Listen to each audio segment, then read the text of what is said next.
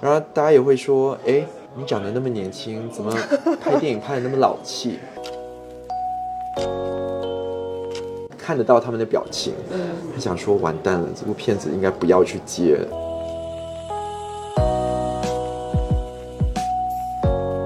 我是觉得说，没有人试图去关怀或了解这一代的年轻人。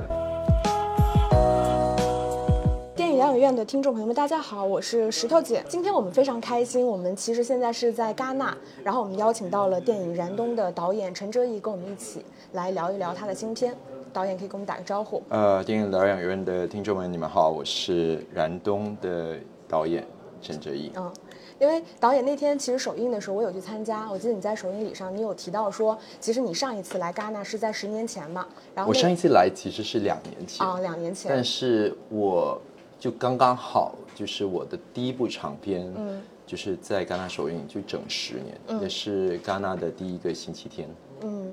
那你这次来跟上次来，你会觉得心情有差别吗？因为上次其实是拿到了金摄影机奖嘛，是。然后这一次是入围了一种关注。呃，就我成熟了吧，然后我长大了，就那个时候带第一部长片来，就是戛纳电影节，可能还是有很大的那种好奇心，然后你也不知道说，哦，不同的电影院在哪里，然后不同的酒店在哪里，然后现在其实对所有的甚至派对啊、party 的不同的。场地啊都非常熟悉，都非常熟悉，所以每次现在来戛纳有点像回家的感觉。那你两年前来戛纳就是来看片吗？来来，不是，我也有作品入围。两年前也是跟周冬雨合作了一部短片，那时候在对《葛爱》对，然后那个时候是一个短片合集，然后也入选了那个官方单元。对，那你还记得就是你这部片子当时有知道入围的消息的时候，心情是什么样的吗？好像是。半夜凌晨一点钟，对，而且就在他们的那个呃记者会前，可能四十八个小时。嗯，对，我觉得戛纳还是挺特别的。就你可能他们可能更早就看了片子，但是你就一直在等，嗯，然后也不知道在等什么，嗯，对，然后后来他们就发邮件给我们，嗯。就也还好，没没有特别兴奋，对，也没有特别兴奋。我我觉得这次来戛纳的那个感觉跟上次有点不一样，这次比较淡定，然后也不紧张。嗯，反正我觉得我我带了周冬雨，带了刘昊然，嗯，然后他们是第一次有作品来戛纳，所以紧张的是他们。反而他们越紧张，我就我就你就越还好，越来越对对对对对，就是我完完全是一种平常心。嗯，对，就我。这次来戛纳，我觉得我交出了，就是我自己算是满意，而且，就是的一个作品，所以我也没有很在乎说最终的结果是对最终的结果，或者说哦，大家看了会有怎样的感觉？但是我觉得我我是用。心里最深处的一种诚意去拍了这个东西，了解。因为因为这部片子的那个制作过程很特别，跟我之前的以往的作品非常不一样。嗯，它是在很短的时间内去完成的一个项目。拍摄时间时长大概是？就我七月底就说我想拍一部电影，嗯，但没有剧本，没有演员，什么都没有。我十二月一号就开机了，嗯，然后一月大概八号就就有杀青了。所以它是一个很对，它是一个很激动，呃的一个算是很冲动的一个想要创作的一种。一种欲望，我真的很好奇，因为其实这个算是你的第四部长片，对吧？因为你像你前两部，其实它拍的都是一些炎热，可能是新加坡，然后比较炎热的那种地区。包括你第三部片子叫《漂流人生》，对，那个虽然是对，它它可能是个地中海的风貌，然后再到中国的东北。所以我其实很好奇，就是你的那个冲动，或者是是怎么来的？突然想要跑到中北中国东北的一个小城市，突然说要去拍这样一部电影呢？因为我跟我制片的那个合伙人，就中国的制片合伙人，他之前也是就是热带雨的其中一个资方，嗯，呃，其实有讨论过，就是已经讲了好久的时间，就说哦，我们就是想要在中国拍一部电影，然后就是这几年也认识了很多呃中国的的演员们，然后也有很多就大家都可能互相都想要合作的一些演员们，所以就讲说可能就是。想要做这样的一件事情，嗯，后来为什么我会拍这部电影？就是这个电影根本就不是在计划之中。呃，我大概那年二零二一年，我大概八月底九月的时候，其实就要开那个《漂流人生》，就是我在希腊要拍的那个英语片。嗯，但因为我的那个主演那就被奈飞挖走了。好，对，就是他们有一个很大的一个项目，然后邀了他，所以他就把档期就是让给他们，然后把我们就移到隔年的春天三月。突然我手上就有半年的时间，然后就觉得那个时候就是在疫情，在家里已经困了大概将近两两年的时间。嗯就两年的时间其实没有对然后就觉得已经闷在家那么久了，懂。然后本来就要去欧洲，然后去希腊就拍这个东西，嗯。然后突然就有点被打败，有点挫败，你知道嗯吗？然后希望说就有一个很强烈的这个创作的这个欲望，嗯所以我就打电话给我呃这边朋友，嗯我说咱们来拍一部电影吧。那为什么会选？因为这几年就是在在中国的影视剧里面，其实东北的文化其实是比较容易被提及的。然后包括其实像我们这次拍的是呃延吉这个地方，其实延吉我觉得它也有比较特殊的这个文化属性在嘛，因为它有朝鲜族有汉族，然后其实是在呃荧幕上比较少见的一个城市。那我我不太清楚，就是对于你拍摄来说，一个是我觉得你你以前的电影其实环境氛围，其实在你的电影里面跟他人跟人的这种连接或者说情感连接吧，我觉得还挺重的。就是你为什么会想到这个城市？我没有想说要拍这个城市，我其实，在开始就是去构思的时候，我只知道说我要拍部电影，嗯，然后没有具体我只有六个月的时间，我必须要在一月的第一周杀青，因为我必须要回来欧洲，然后筹备我的英语片，嗯，所以我们算了算，最迟我必须要十二月一号开机，嗯，然后最终我们也是十二月一号开机，那十二月刚好，嗯，是冬天，嗯，然后就那我就说，好，那如果我是冬天，我不想拍一个南方的冬天，我要拍一个真正的一个大冬天，所以我就说我要去中国最冷的地方拍。所以这个是你第一次拍这么寒冷的地方吗我？从来没有去过东北，那你这次我最北就去过北京。哦，对，所以所以它完全是一个新的发现，而且这个这个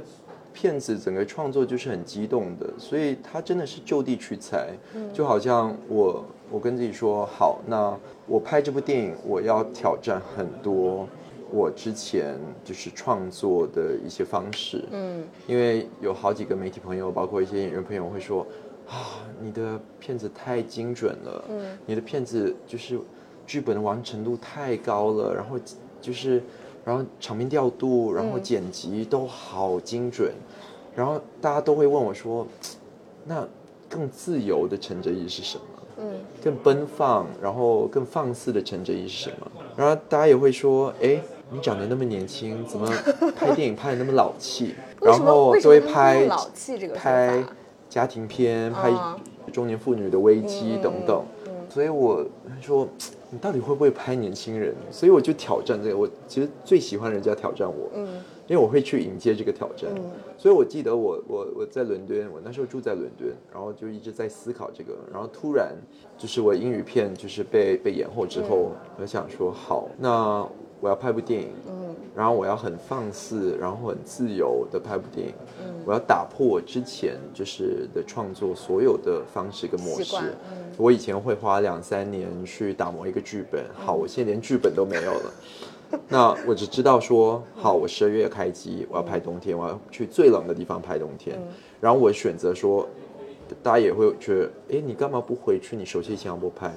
但不要，我就是要去一个不舒适的地方，我要去一个我没有去过的地方，我要跟我没有合作的团队合作，我要去一个完全跟我成长的那个气候温度是不一样的。嗯，我是热带地区长大的，就是常年温度二十四到三十二度，然后我们在零下二十度的延吉还是长白山拍摄。呃，后来我就想说我要拍年轻人，所以我就想说，好，那我最喜欢的一些关于年轻人电影有什么？我第一个想到的就是 Francois Truffaut 的那个《足与战》，啊，嗯嗯嗯，然后我就想说，好，两男三人行嗯。三人行，那我就拍一个两男一女三人行，我就拍一个中国的足足嗯，所以我其实就大概他是他是就是我自己也给了自己自己的一些限制一些框架，嗯才让我寻找我这个创作的一个自由，嗯，所以我是还没创作的时候我就定下演员，我先打给冬雨。因为我之前跟他合作过那个短片，但我们是远程合作，我在英国，他在北京，那我们就好好合作一部长片嘛。他觉得我在开玩笑，对，呃，我就问他说：“你十二月有档期吗？”他说：“有啊，干嘛？”我说：“要拍电影，真的吗？”然后后来我我就也找了其他，反正先定男呃女的，然后再定男的，呃，然后就开始创作，所以他是很激动的，甚至后来就是从从上海完成隔离之后，我还记得我跟三位演员吃顿饭，然后因为他们很好奇，他们就都跑来上海来了，然后我们就围在一起，然后他们就问我说：“那剧本呢？可以看一下吗？”我说：“我还没写完。”所以你们开机的时候应该已经有剧本了吧？开机十呃十天前我完成剧本，所以我大概有一个初步的一个概念，然后我就跟他们说故事，然后我还记得他们后面都围着经经纪人，然后他们经纪人基本上你看得到他们的表情，他想说完蛋了，这部片子应该不要去接，有点太危险，你知道吗？风险太高了。然后我就我我就讲完故事，然后说大概是这样，然后三个三个年轻人在很短的时间内他们相遇，然后泡在一块，然后培养出很浓烈的一些情感，然后最后就是这个聚会必定结束，然后他们会各自回到自己的生活，但是他们也彼此的去治愈了彼此。嗯，然后我就问他们说：“那你还要拍吗？你还要拍吗？还要拍？”大家还是愿意去跟我一起去冒险。嗯。后来我也是同样这样去把整个主创就是组织起来，呃，然后带了好几个工作人员，先去了长白山。嗯，为什么？是因为我我有很强的一个呃直觉，这部电影我要从城市拍，最后我希望在大自然就是结束。嗯。所以我希望看到后面就是它白雪的这这块土地，然后我希望看到有山，我希望他们是拥抱大自然，然后感受到大自然的这种种力量跟魅力，然后它怎么去洗涤一个人的灵魂。所以我就基本上在百度地图上就看了一下，我没有去过东北，所以我我大概也知道哈尔滨在哪里，其他地方我都不知道，我就我就看一下，我就发发觉有这个长白山国家公园。然后去搜了一下照片，我就看到天池，我觉得很美，所以我我们就是从上海就飞到了长白山，然后我就看到了很多我很喜欢的一些景，我就拍下来说我要在这边拍，我要在这里拍，我要在这边拍，然后看到天池，我就觉得哇，太有魅力了。因为我其实就是吉林人。然后其实我没有在看片的时候，我自己其实会有一些些的担心，因为都是只是只是看到预告片了嘛。然后我在想说，因为你之前拍的可能是一些更更加炎热地区的电影，那这一部其实是一个东北，它其实是一个很寒冷的环境。然后你拍的其实还是在延吉这个城市的年轻人的故事，所以我那个时候在想说，那这个城市它的年轻人一定还是有某些它的特性在嘛？对，所以我不太清楚你是有考虑说我需要处理一下这个地区的年轻人所以为什么对我来说？这三个人必须要是外省人。嗯，我觉得这三个人必须要是就是外来者到延吉。这个也是你一直比较喜欢的这种异乡人。呃，不是，对，而而且我自己就是一个外来者。嗯，我就是从国外来来中国拍拍片，我不觉得在那么短的时间内，如果我真的要做一个非常细致的一个。一个可能更写实的一个电影，有可能，那可能我需要在中国生活更长的时间。但我觉得在这样激动的一个创作的一个框架下，我觉得他必须要，我就是以外来者的视角去看这个东西，而且我看到什么就写什么。就比如说里头，我看到，我还记得我们在延吉，然后去了那个市场旁边的一个公园。所以那里面，呃，整个电影里面所有的景其实全都是在延吉当地完成的，对吗？是，除了我们那个冰迷宫，我一直在让他们到处找这个东西，因为我在剧本写了，那我不可能有有钱去盖一个冰迷宫嘛。然后他们就一直在找，因为冬天的时候就很多这种娱乐场所，户外的，呃，那些冰雕啊等等。然后终于在吉林找到了，所以我们基本上开了三个小时的车，在吉林拍了这这场戏，然后再开了三个小时回去。然后我也很很好奇，想问一下导演，就是，呃，因为你其实还是在拍一个年轻人的故事嘛，然后你选择了其实是一个卷还是躺的问题，就是你你是怎么看待就是这种躺和卷这个问题？我不你是属于躺的人还是卷的？不难啊，我不可能变成一个躺平。我是八零年代出生的小孩，我是被鞭被打打出来的小孩。去年拍了两部电影，我这两年每天平均睡四个小时，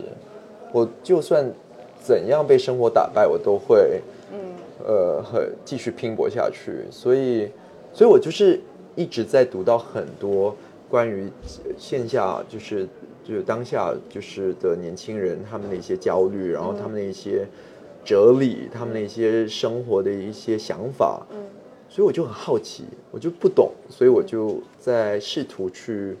了解这个东西，所以我也不觉得我的电影会给予观众说哦，反正我在给你什么答案，因为我不觉得是这样。但是我觉得我是感受了一些什么东西，然后我就通过电影去反射出来。所以，那你在创作的时候，你有理解年轻人的这种想躺的心情了吗？因为我觉得它不是单单中国的年轻人一个问题，其实，在疫情下，其实。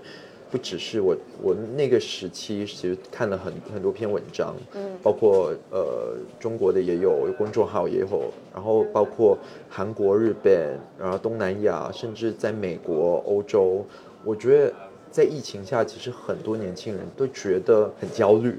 而且也碰到一很大的困境，而且他们就觉得说，就他们上一辈就是父母们那一辈有的东西，他们可能也做不到。嗯，然后他们被教的东西，他们也觉得说，到底这是实用的吗？你知道吗？所以我觉得他不不只是单单中国年轻人所面对的问题。其实我这一两天其实做了好几个国际的这个媒体访问，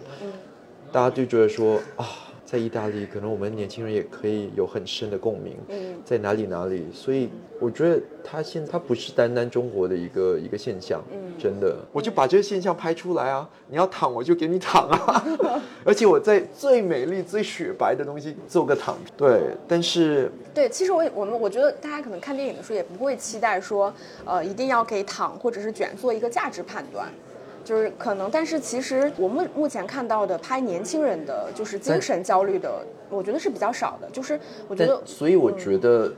为什么我想要拍一个很不一样的年轻人电影，是因为我觉得现在至少拍年轻人故事的，我看到都是。很甜很美的爱情故事，我觉得它太浪漫化，然后好讲。嗯，对，带有一定虚假性。对，我是觉得说，没有人真的试图去关怀或了解这一代的年轻人。嗯，但我不觉得我完全懂或我了解。嗯，但是我希望说，通过这样的电影，这就是我的迈出来的一小步。嗯，我真的觉得，我就写了这份情书给九零后、零零后，然后希望说，你感受到。一份温暖，我可以在最寒冷、最残忍的那个那个冰天雪地里的那个温度下，但是我还是会点燃你心中的一种温暖，嗯，所以才会才叫染冬。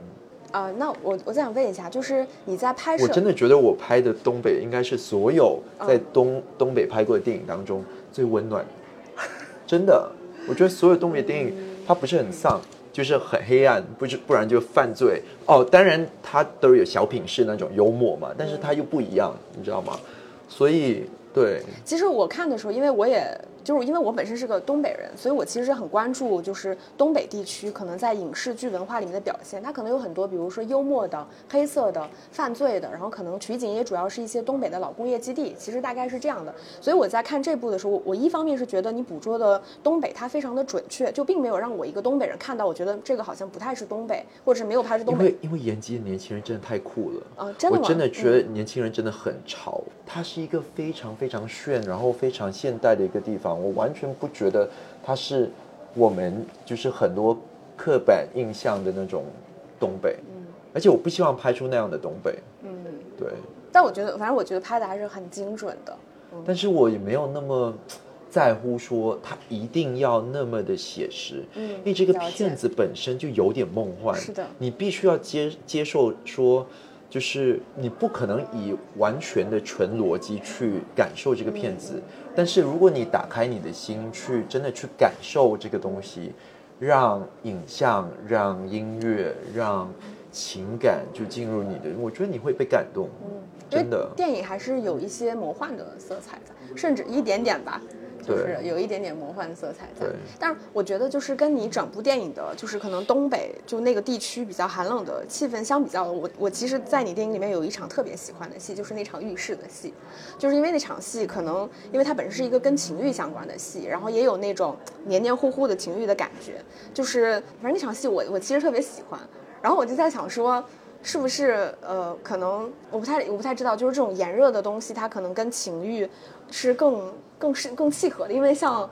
那个热带雨，其实它也有点儿，然后包括你其实之前还有一部短片雾，其实也有点这个意思。对，我不确定，就是它它会不会变成你以后电影的某种符号化的东西，就是你可能会把一些炎热的东西和情欲的东西结合在一起。嗯，我不确定哎，但是我都是让演就是人物牵着我走，嗯，对，人物会把我带到哪里，我就写到哪里，而且我不会，我不是那种导演，我不是一个会去剥削一个主题或什么性爱的一个导演，他所有我写的戏，他一定是从情绪出发，从人物出发，对。就是还是需要有合理创作的合理性在。而且我觉得，你不要说所谓的情欲戏，甚至每一场戏，我觉得我是一个很尊重人物，而且很关怀人物的一个导演。对，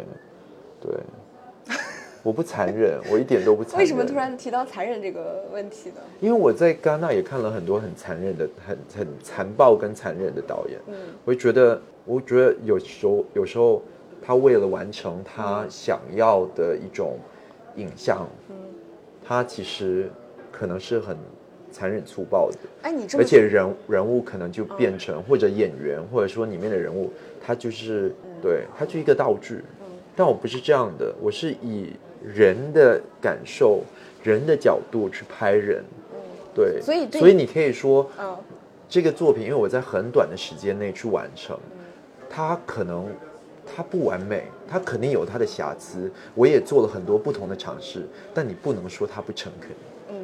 因为里面它它的温度、它的纯、它的最诚恳的这个心，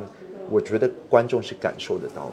所以对你来说，你在创作的时候，你觉得情感的部分或者人物情感的部分，对你来说是最重要的？很重要啊，情感的真挚所以每一场戏演员不会演的话，我自己可以演给他们，真的真的。你你知道刚才你说到那个残忍，我昨天刚好看了一个 Club Zero 电影，你有我刚吗？刚看完，对，那个其实里面有一场戏，就是你说的这种情况嘛。一个我不知道你有没有看，就是一个小女孩催吐，然后吐完了之后把东西吃进去的那种。对，她确实有那一场戏，就所以你刚才说到那个话的时候，其实有让我联想到。所以反正就是导演，然后电影本来具有形形色色嘛，然后也没有说对与错，但是对我来说，我不能接受我自己的作品是没有温度的。嗯，对，了解。就是我想问一下，因为这个片子肯定会在中国内地上映嘛，就是你会有什么期待吗？嗯，你是说怎样的期待？我从来都不，任何期待票房。都可以。为什么？因为我本来就是一个我演员，我找演员来拍，我找刘昊然来拍片的时候，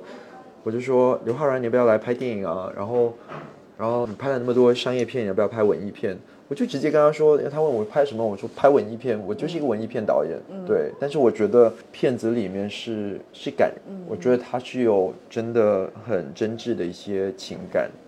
所以我我对我来说，我最大的一个回馈会是年轻人感受这个关怀跟温暖。最后再问一个我自己私心很想了解的问题吧，就是因为我们首映那天其实是在那个 Debussy 那个厅，它其实是一个非常非常大的厅。我不确定，就是对于导演或者对于创作者来说，你在就是戛纳这样大的平台里面，在这样大的厅里面去给世界的影人去第一次展示你电影的时候，他的心情会跟你在其他的环境里面迪布西，我在我二零零七年我的短片入围官方的那个短片竞赛的时候，嗯也也是就是在在这里迪布西，嗯还拿了奖，所以那是我第一次。然后后来我爸妈不在家，是在那个导演双周，嗯那个厅也很大，嗯就小一点点，可能大概八百个座位，所以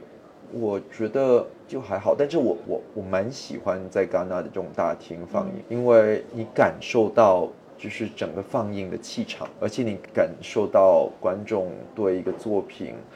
很直接的一个反馈跟反应，对。嗯，而且我感觉戛纳这边的观众他们的反馈是比较好的，就是我觉得观众可能就是更加热烈一些，觉得不觉得吗？我我我是说，我觉得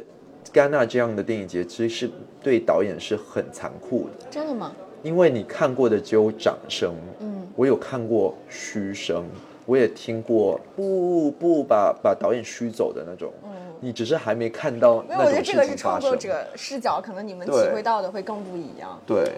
对，但我这部电电影我反而我没有压力，完全没有压力。对，因为可能我觉得我我现在越拍越多，嗯，我感觉哪怕是影评或媒体对我的，他对我的期待比我自己还大，是你知道吗？他会觉得说他想要看，而且他其实已经先入为主了，嗯他觉得陈哲一就是这个样子，他想要看的就是这个样子，他其实已经有他一一个定的认知了嘛？对，对但是对我来说，哎，我每次我每次拍一部片子，其实我只要对自己交代，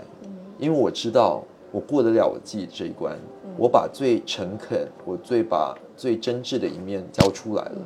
那最后你喜欢不喜欢不是我的事，因为对我来说，它可能不完美，但是它是最真诚。而且我觉得你这个创作状态还是超级棒的。